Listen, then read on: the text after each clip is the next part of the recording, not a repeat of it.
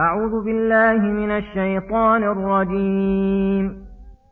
وما أنفقتم من نفقة أو نذرتم من نذر فإن الله يعلمه وما للظالمين من أنصار إن تبدوا الصدقات فنعما هي وإن تخفوها وتؤتوها الفقراء فهو خير لكم ويكفر عنكم من سيئاتكم والله بما تعملون خبير.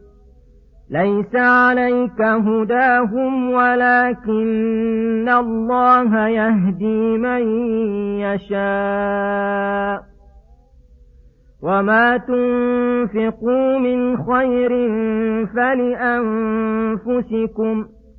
وما تنفقون إلا ابتغاء وجه الله.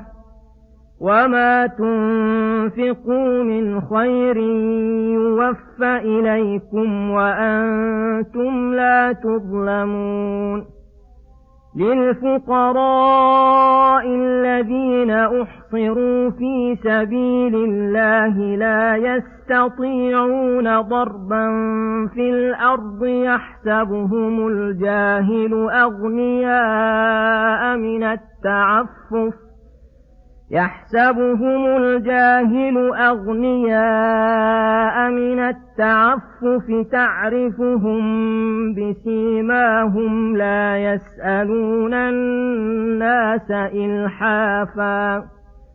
وما تنفقوا من خير فإن الله به عليم.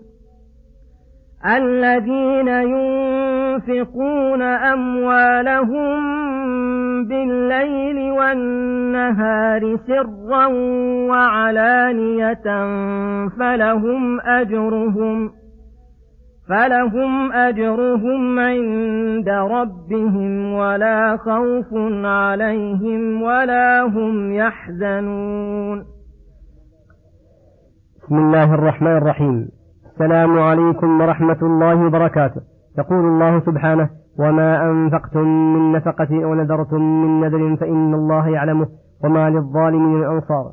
أخبر تعالى أنه مهما أنفق المنفقون أو تصدق المتصدقون أو نذر الناذرون فإن الله يعلم ذلك.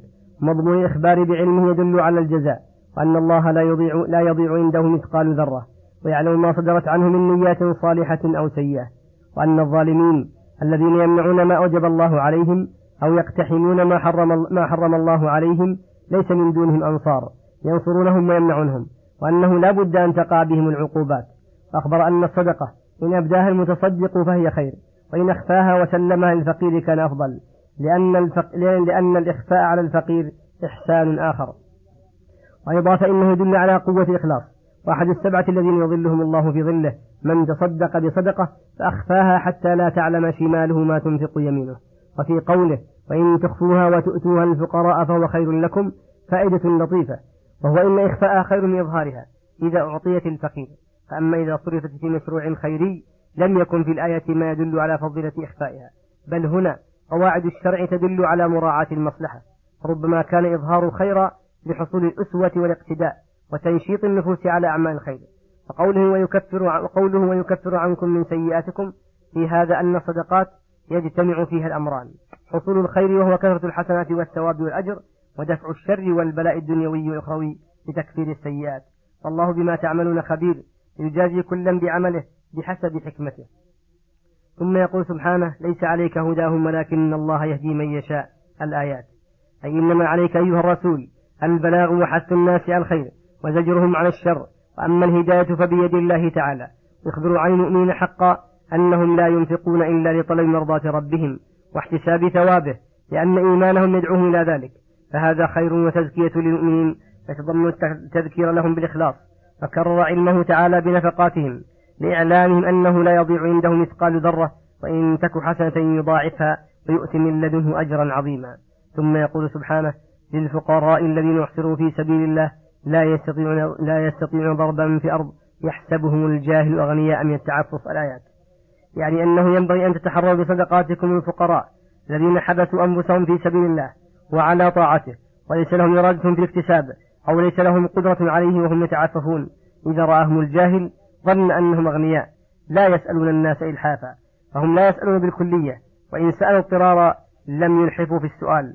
هذا الصنف من الفقراء أفضل ما وضعت فيه النفقات. لدفع حاجتهم وإعانتهم وإعانة لهم على مقصدهم وطريق الخير وشكرا لهم على ما اتصفوا به من الصبر والنظر إلى الخالق لا إلى الخلق. ومع ذلك فالإنفاق في طرق الإحسان وعلى المحاوج حيثما كانوا فإنه خير وأجر وثواب عند الله.